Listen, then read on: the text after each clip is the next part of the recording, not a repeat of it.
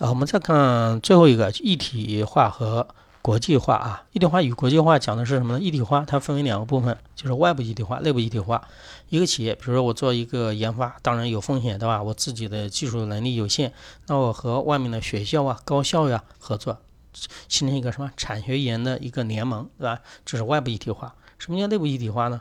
因为一个企业，比如说我现在要开发一种新的产品，不只是技术部门的事情，市场部门满呃有没有那个责任？市场部门要调查整个市场的需求啊，反馈给什么技术部门？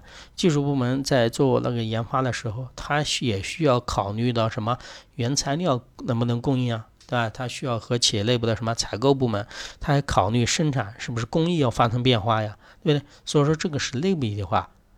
对吧？你内部也要需要什么合作的啊？所以说一体化就是之间要合作，是吧？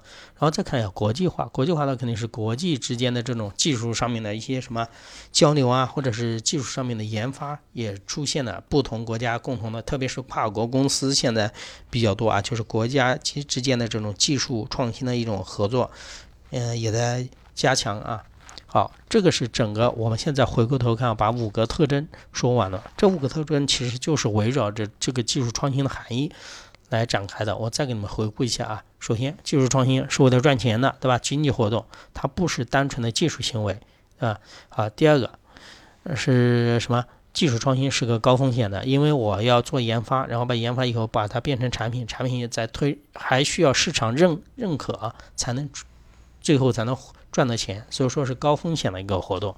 然后呢，时间也是有差异的，因为你不同的创新也是不同的，对吧？比如说我做一些简单的工艺改造啊，对吧？我还是新发明一种新的产品呢，对吧？因为这个需要的时间是不一样的，所以说具有差异性。